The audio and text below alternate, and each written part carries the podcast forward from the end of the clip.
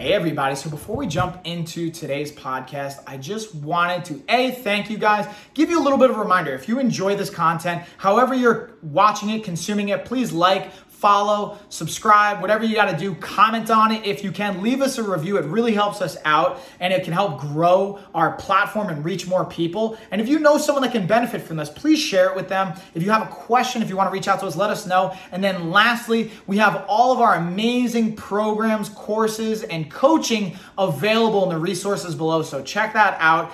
Definitely take advantage of it. We have everything from free options all the way up to paid programs and everything in between to fit pretty much anyone's budget. And it's just a matter of how customized it's going to be based on the price point. So there's really something for everybody. Thank you guys. Let's get on into the episode. Yeah, fighters. What's going on, everybody? Mike here.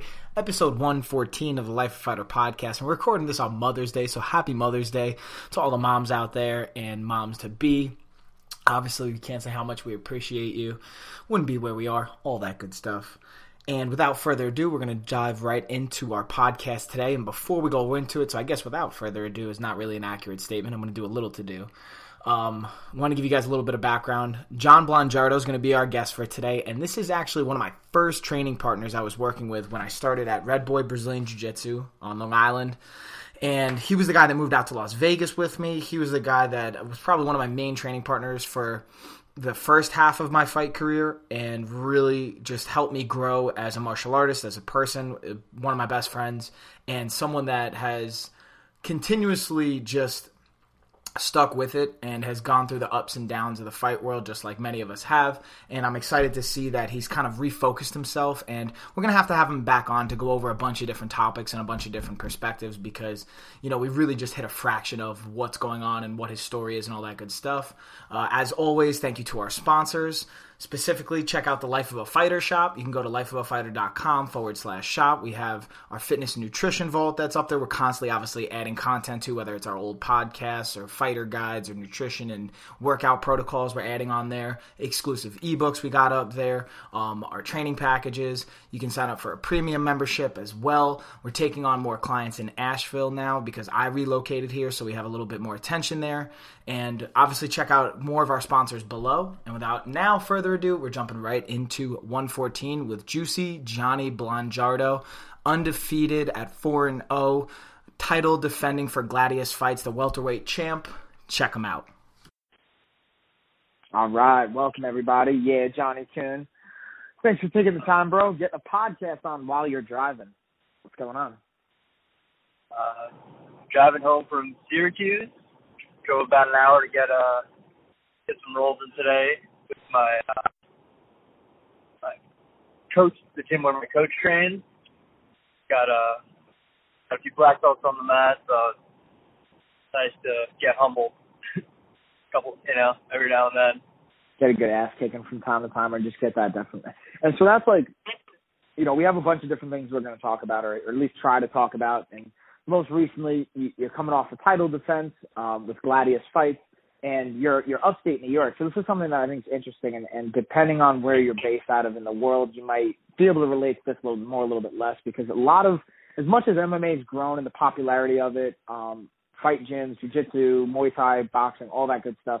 Sometimes you can still go to areas like upstate New York, for example, or maybe in the Midwest, or even here in like North Carolina and Asheville. Like there's actually a couple gyms, but it's like the overall scene, depending on where you go, may not be as huge or things be as close by. So, you know, it's where you got to kind of put it together where, like, from your house, even just to get to your gym, how far is that distance? Not length, but time. Like, how long does it take you to get there? About 40 minutes. Yeah, so you're spending – and that's for the gym that's closest to you. Now, then you're going to – you're in Syracuse, or you went to Syracuse today? Yeah, I went to Syracuse today. That's about an hour and a half. There you go. So you're looking at like 3 hours total drive time, and then you're getting in maybe like an hour, 2 hours of training, right? So it's like you're almost in the car longer than you're training. So that's part of the sacrifice. That's what I think is interesting, life of a fighter, and some of the things that we talk about. It's you have to put that in, and when people say, and like, so I want to give the people a little bit of a background on you, Johnny, because obviously we're very familiarized with each other, and I've mentioned you before in the podcast on different times, but we really haven't gone into too much of your history, who you are, what the deal is, all that fun stuff. So first, let's even start. Your name's not Johnny Kuhn. That's what I like to just call you. John Blangiardo, the official let's say, name, or Juicy John Blangiardo or Juicy Johnny, depending on how you want to go about a fight promotion. So let's talk a little bit about how you kind of got into fighting in the first place, and then we'll kind of try and speed it up to where we're at now and fill in the gaps along the way. So you started with wrestling, right, in high school? Well, I mean, I did kiddie wrestling back in elementary school, too, for a couple of years. So I was introduced to wrestling pretty early on.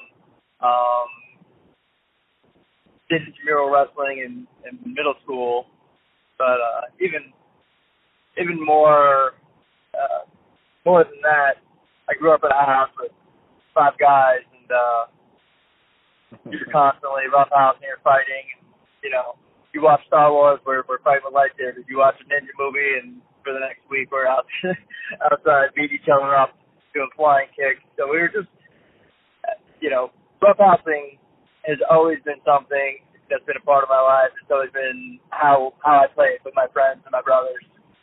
So that's just always what I've done for fun.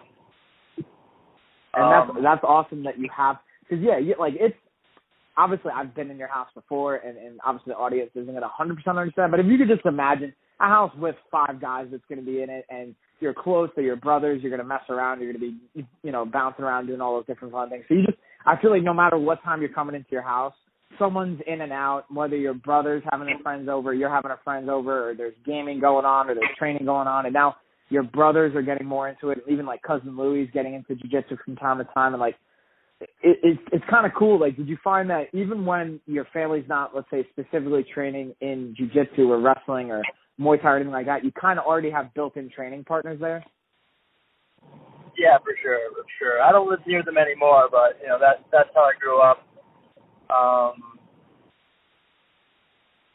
And then, let's see, I did wrestling intramurals in middle school, and then I did Taekwondo, actually, for a while. Taekwondo. Yeah.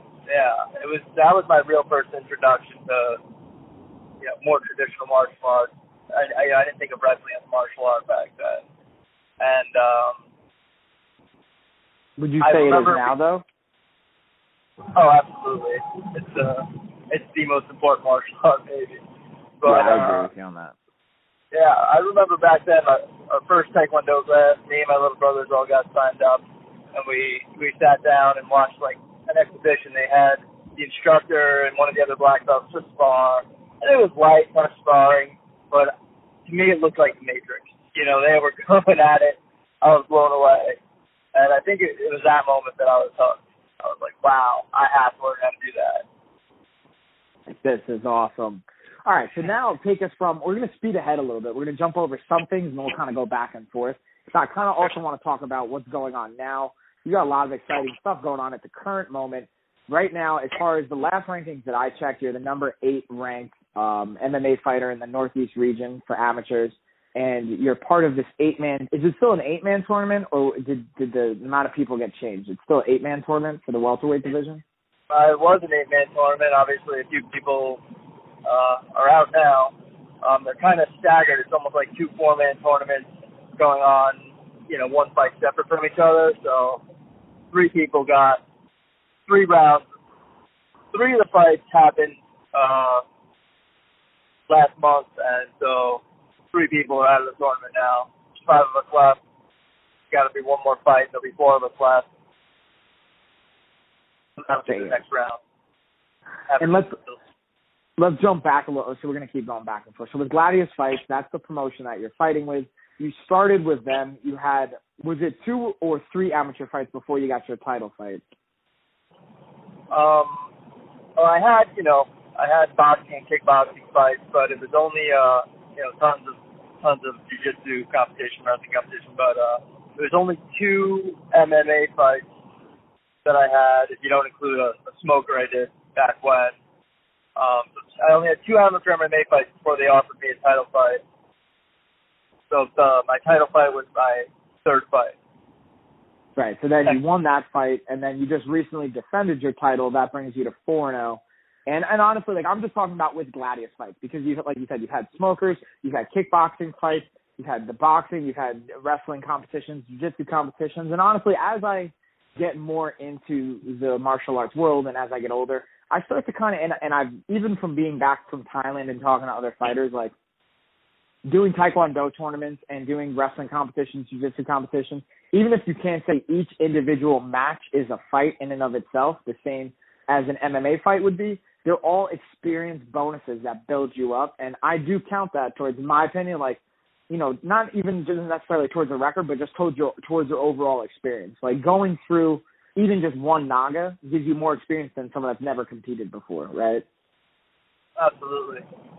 And then now going back to you, and like, well, this is where we'll travel back now a little bit, going back to your high school age of, you know, you did Taekwondo, and then talk to us a little bit how you got back into wrestling come high school, and then also being, you know, kind of back to the experience line, you were also on a bigger stage, and when I say bigger stage, like, when you're wrestling in the counties or you're wrestling for a tournament or you're doing any of those things and you're under that single spotlight and now all the attention's on you, that helps you gain experience to get comfortable in those kind of environments. Talk to us a little bit about now being in high school, how you got back into wrestling and where it started from there. You know, it kind of just fell in my lap. I always enjoyed wrestling, but I didn't really like the crowd that played most of the sports in my school. I tried lacrosse one year, 8th grade, and didn't really click with the guys, so kind of dropped school sports for a bit. And then I had some friends when I was in high school that they wanted to go out for the wrestling team. So I was going to do it with some buddies. I figured I'd give it another shot, and I loved it. I loved it. And like, this is something that I obviously know about you and that I'll express to the people, is that you're a very competitive person and that you're obviously very, not only intelligent, but like you're an athletic person to a certain extent. And I think there's a spectrum of athleticism where it's, you could say, all right, you're athletically like gifted from a height standpoint and you can jump really high, or the ability to move, or the ability to think on your feet, all these different types of athleticism.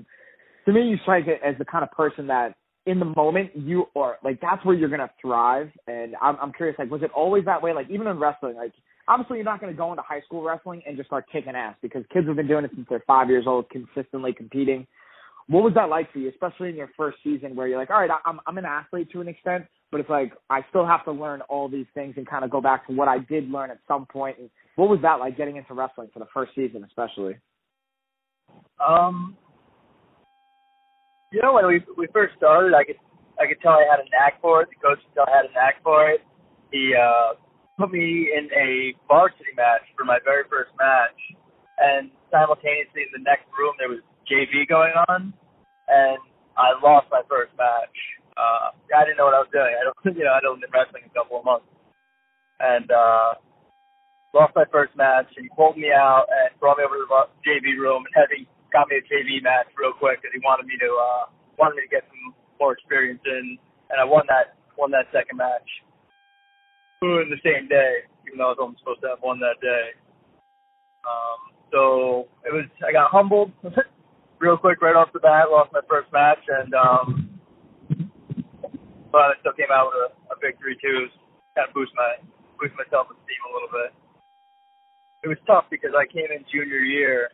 So a lot of the guys, you know, my age group were had already been wrestling since they were little and wrestled straight through. They had 7-8 years of experience, other than Pee-wee wrestling and intramurals. I was brand new before. Yeah, and that's something that, like, even if, and this I had to learn kind of a hard way myself from doing a year of wrestling. It's like, even if you understand technically how to move your body, you also have to understand the rules and the point system and how it all works out and the scoring of it, and then also adding in weight cut to that, and also adding in school and all those other factors. So it's cool to see you jumping at a later point, but also stay, when I say stay with it, not just do it for one season, but then come back your senior season and then maybe see a little bit more improvement from that, and then kind of going from there. So talk to us a little bit about, like, not just taking your high school wrestling, because then after high school, where did you, like, so how we got from high school to then when I met you at Red Boy? Let's fill in a little bit of a gap there, which was, how old were you when you first went to Red Boy? Like 20, 21, somewhere in that range, or 19 maybe, 22? Probably just 19 maybe. Yeah, 19 years old.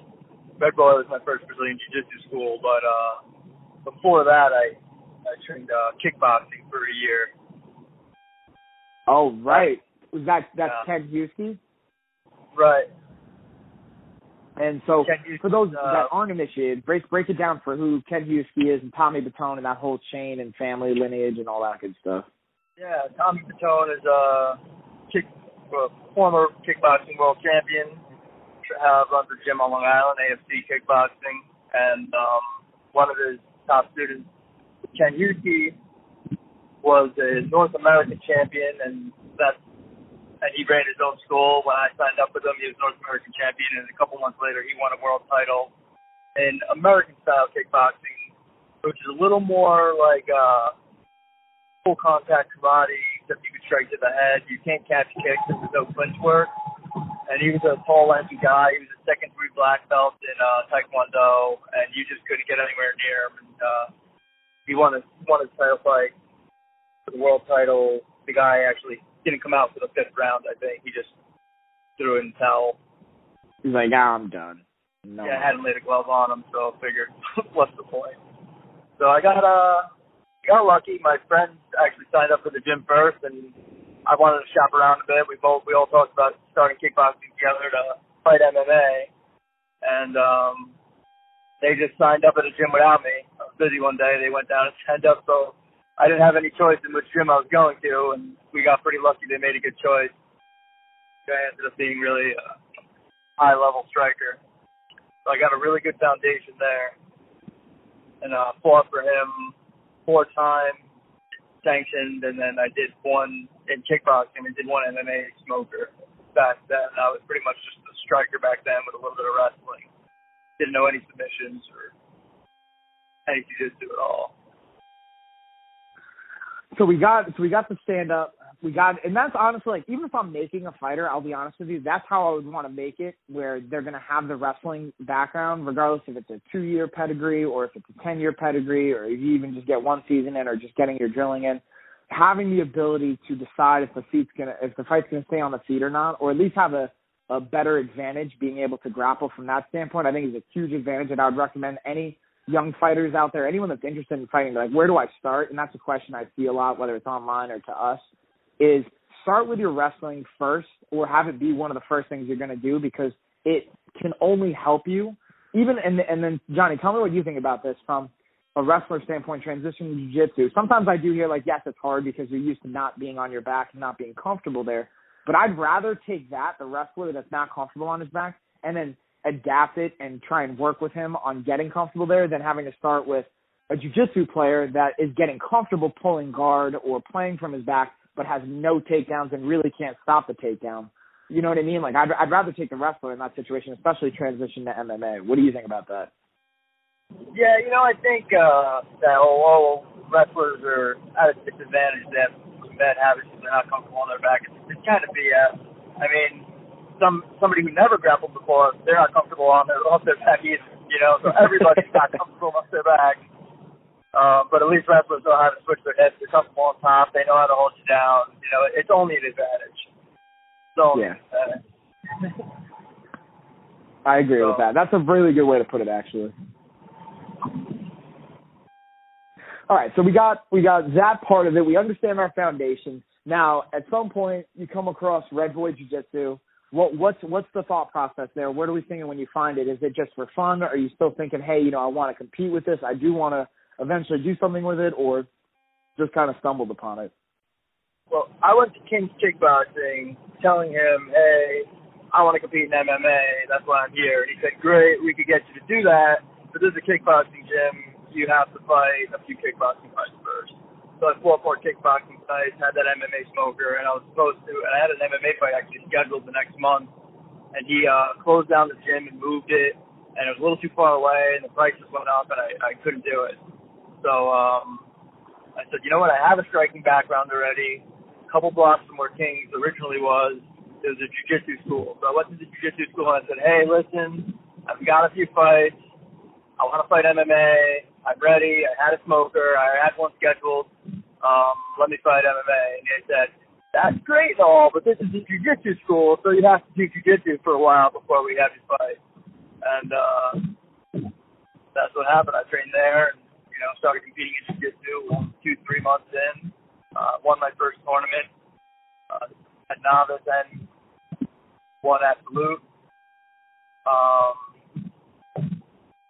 Took second in intermediate in my second tournament, so I got a good start. Just 3-4 months in, I had 2 tournaments, and I was there ready to compete with the plan of going into MMA, and kind of got stuck in that same trap that happened at the kickboxing school, where they said, "Sure, we can have you fight MMA, but let's get you a base in this first." I say it's trap because I didn't end up fighting MMA, which is what I wanted to do, but you know, it was really good to build a strong base in Brazilian Jiu-Jitsu first.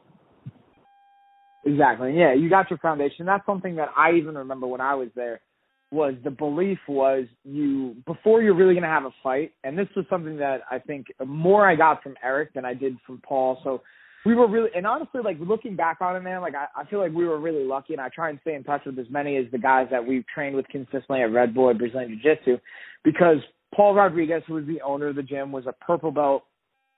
Originally, he was under the Kyoto BJJ branch of Jiu-Jitsu, but then he also started working with like Joe Scarola and doing the Gracie Jiu-Jitsu from that side of it. So we had an opportunity to like kind of have fundamentals, which Kyoto BJJ was very well known for, like basic fundamentals, conditioning, that just doing that same shit that you know was coming, but it's so tight and you can even get it technically down that it's just going to work, and which was great to a certain extent. But then we also got really lucky with like Mikey Triangles, Mike Stanford, who's a black belt now for Alan Belcher, that was just super dedicated and was really, to me, even though he's a blue belt, like he was such a high level grappler from my eyes, especially at that point, that I was like, dude, I don't care if you're a pro belt, blue belt, whatever it is, like I'm learning, I'm getting really good in the environment we created, and all the guys would always show up and train. And like now when we look back at it, we got you, me, Mike Stout, Eric Uref, Eric Odd, Dave Delaroca. Those are just 6 I can name off the top of my head that went on to fight and that also ended up winning titles or doing really well in either MMA or striking. Nick, yeah, Generoso, he also got a title. You know, like we had a bunch of dudes, and even guys that were coming in and out, like Leon Green doing the boxing, or Tad. I'm sorry. Was it Tad or Todd? It's so far now, I don't even remember anymore. Tad? Yeah, it was Tad, right? Yeah. So, yeah, I think it was a combination of luck, the right time, the right place, that we had some really good guys to come down, because, like, at the time, I don't think I really understood how awesome the training was. Now looking back, I'm like, I've been around the block now. We, you know, you've moved to Vegas with me. That's a whole other podcast and a whole other story we could cover at some point that I do want to go into, because – you know, without you, I probably wouldn't have went to Vegas. You were the person I was like, hey, man, I'm thinking about moving to Vegas. You down? And you're like, dude, I'm fucking in. Let's do this. And it was exactly what I needed to hear to get out there. And once we got out there, obviously, you know, you can plan as much as you want. Our paths take different directions and we do different things. But it was, I think, a really good learning experience, not just for me, but hopefully for you, and just have those life experiences. And then we come back. And what I think is interesting, and what I really like your story and sharing it with our audience, is because, you know, I'm 30 at this point. You're not 20 anymore. Johnny, how are you? Where are we at? 27, 28? 29. 29. Damn. You're only younger than me. I forget. So exactly 29. So you started at 19. I started at 20, and it's pretty much 10 years later. And you know, I just recently made my pro debut in Muay Thai. I didn't even do it in MMA. That was my initial goal for starting, but due to injuries and all those other things, I end up changing my directions and how involved I got as a career. And now you're at the point where you're undefeated in MMA as an amateur. You're a title holder. You defended your title. Now we're kind of looking to, you know, you're going to finish up this tournament. It's maybe a longer path. And I know that, you know, you want to go pro, and that's something me and you, we talk about. And that's something that I try and be very involved with your career, and from the nutrition or the training, or just kind of looking at learning experiences we've had over the years, and try and put it all together. Where do you find yourself now? What's your takeaway from, like, maybe it didn't happen as quickly as possible, but then what are some of the pros and cons of, like, all right, now you're 29, you have more experience, maybe you have more comfort there. Like, share something with the audience of, like, what you could take away from it. Because some people might think, oh shit, I'm 25, I'm too old for this. What can I do? Well, you know, I do regret not being as consistent as I could have been, but at the same time, I feel like I come at training with a more mature outlook now, and I'm actually learning more quickly than I did when I was younger. I might not be able to grind as hard, or, you know, I don't recover as quick.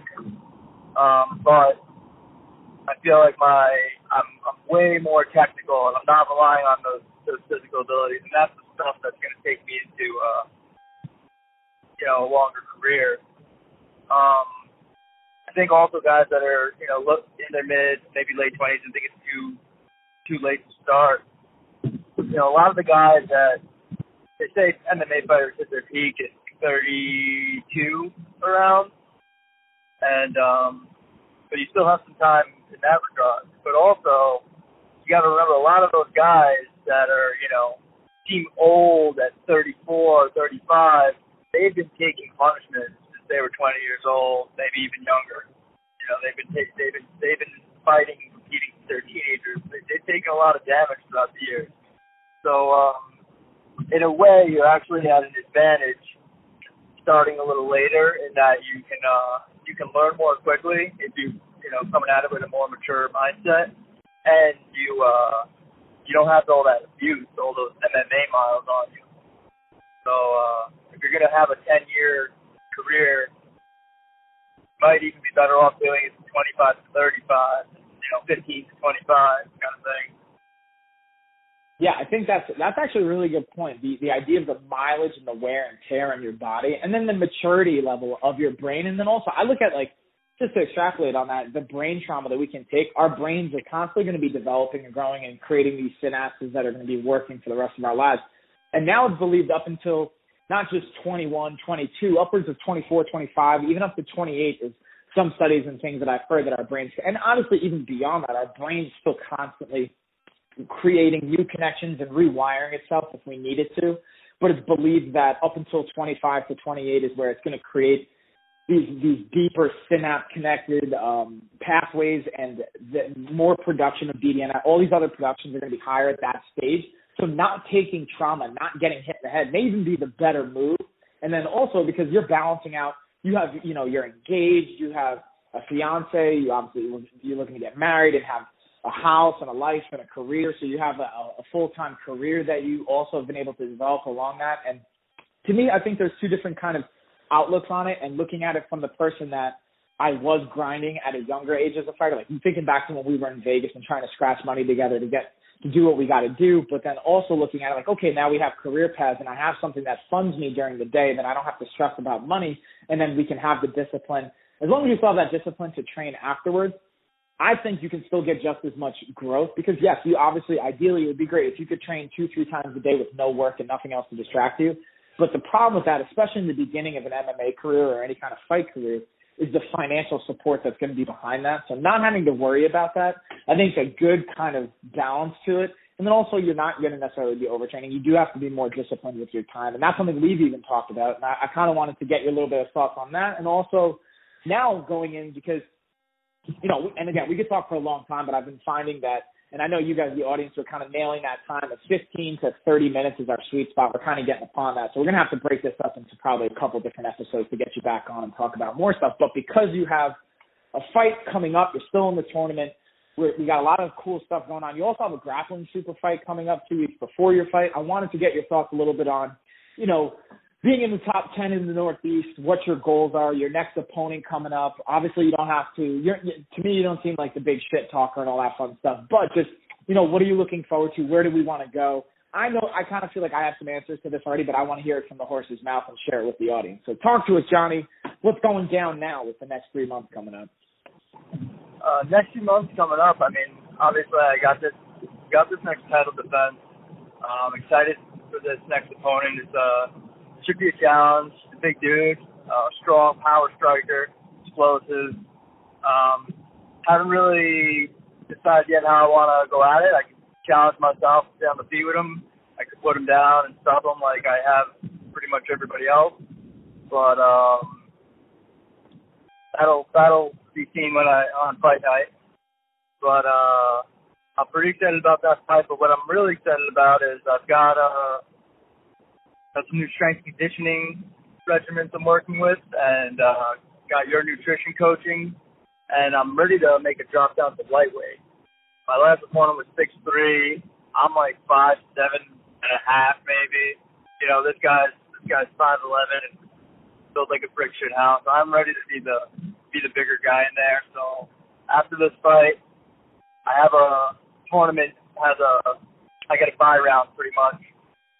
So so I get to drop down to lightweight for a fight. See how I feel at lightweight, and that's the way I'm gonna fight at pro. So just making that transition, defending my belt, dropping a lightweight, maybe fight for the belt there, double champ it like McGregor, and that'll leave me feeling comfortable in a good place to transition into pro. I wanted to fight my first pro fight before I turned 30, which is this August.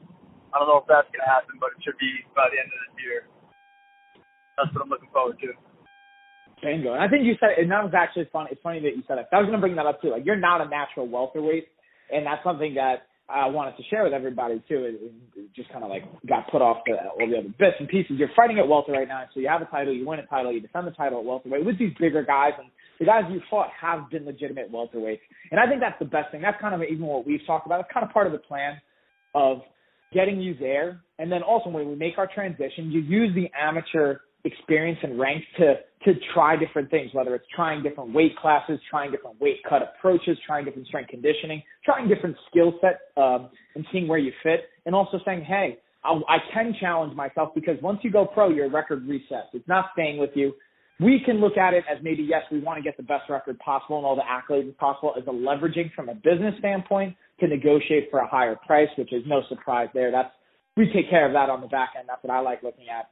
But as far as it, just from the fighter standpoint, and that's why I'm really excited about what you have coming up this summer and the goals that you have, because you're definitely, regardless if it's going to be exactly right before your birthday or on your birthday, it'll be around that time frame, and that'll be a perfect spot. And then we'll have the next 3 years to go on a tear. And I say we a lot because, like, I really do. Since I've known you for 10 years, right, or going on 11, and I've seen the growth, and like, I really do feel involved with not only with what you're doing, but also with you being involved with what I do for my fight career, my professional career with Life of a Fighter and all the other things that we do. So yeah, man, I'm with you on it. I'm really excited about that. I think that this next opponent is just another great opportunity to try and test different things and see what gives from there. Cut down to lightweight. We're gonna do, honestly, like, and anyone that sees you at welterweight, when you watch the fight footage, you know, you can see the height discrepancy that's going to be there, and then, but the ability to still use your skills and all those things. So all that's going to be freaking awesome. I want to just finish it before we go. If you have any kind of, like, again, guys, we're going to have Johnny back on, because I know you guys want to hear more. I have way more stories to tell about Vegas, about coming back, about our training experiences, just talking about different stories and different people we've interacted with, and like the different styles and how it's changed over the last 10 years. But Johnny, the platform's yours. Do you have any, like, kind of final words of wisdom, shout-outs, if you want to give sponsors, the gym, some accolades, Gladius Fight Promotions, all that good stuff? I leave the stage to you, dude. Yeah, I don't have much, but the only thing I do want to say is, you know, you mentioned how there's some areas in the country that can be pretty dry when you're looking for martial arts training. And when I first moved to upstate New York, I thought that was the case here, but I got really lucky. I found UFC veteran Tammy McCrory, opened up a gym down in Binghamton, and it's a little bit of a ride, like we talked about, but I've been training under him, and you know, there's a lot of people in big cities, and they're not training under people with 6-7 fights in the UFC at the highest level, knockouts, submissions. Dude's a stud on the ground, he's a stud off, you know, standing up, and I got really lucky. I just seem to be keep getting really lucky walking into gyms that are just what I need. So perfect place for me to be as I transition into my MMA career from kickboxing, jiu-jitsu, putting it all together. Got a guy who knows what he's doing, and yeah, shout out to Broome County Martial Arts and McCrory. Boom! I like it, bro. And honestly, since today is Mother's Day, I should have started off with this. Happy Mother's Day to all the moms out there. You know, we got to leave it with that. And then also, I'm going to just give everybody a warning now. In case you didn't know who Johnny is, Juicy Johnny Blangiardo, going to be a future UFC champ at lightweight, maybe even go up to what. That's another thing, too. I think it's cool to do this at your amateur level so you can kind of see what the different weight classes, sizes, and divisions are, so that whenever you get the runs done that you need to get done for the lightweight division, we can say, all right, if we want to go up to welterweight, this is the kind of muscle we're going to have to put on. These are the kind of guys we're going to be dealing with. But everyone has been alerted and put on notice. Juicy Johnny Blangiardo, not just in the Northeast area, but check him out worldwide. We're going to have fights on Gladius. We'll post up more stuff. I got his social media below, so click on that, guys. Give him follows if you haven't already. And, yeah, man, I'm looking forward to the excitement of the end of middle to the end of 2018 for you and what's going to happen in 2019. I appreciate the time, as always, Johnny-kun. And, yeah, man, all the awesome stuff. So we're going to cut it here, and then I'll jump back on with you.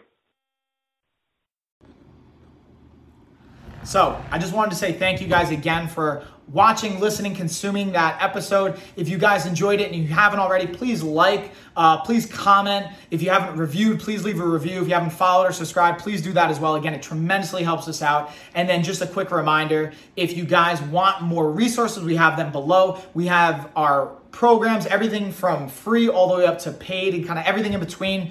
Dial in with the customization, and we have more information on different programs and resources in our newsletter. So if you haven't signed up for that, do so below. It's free. And that is it, y'all. See you on the next one.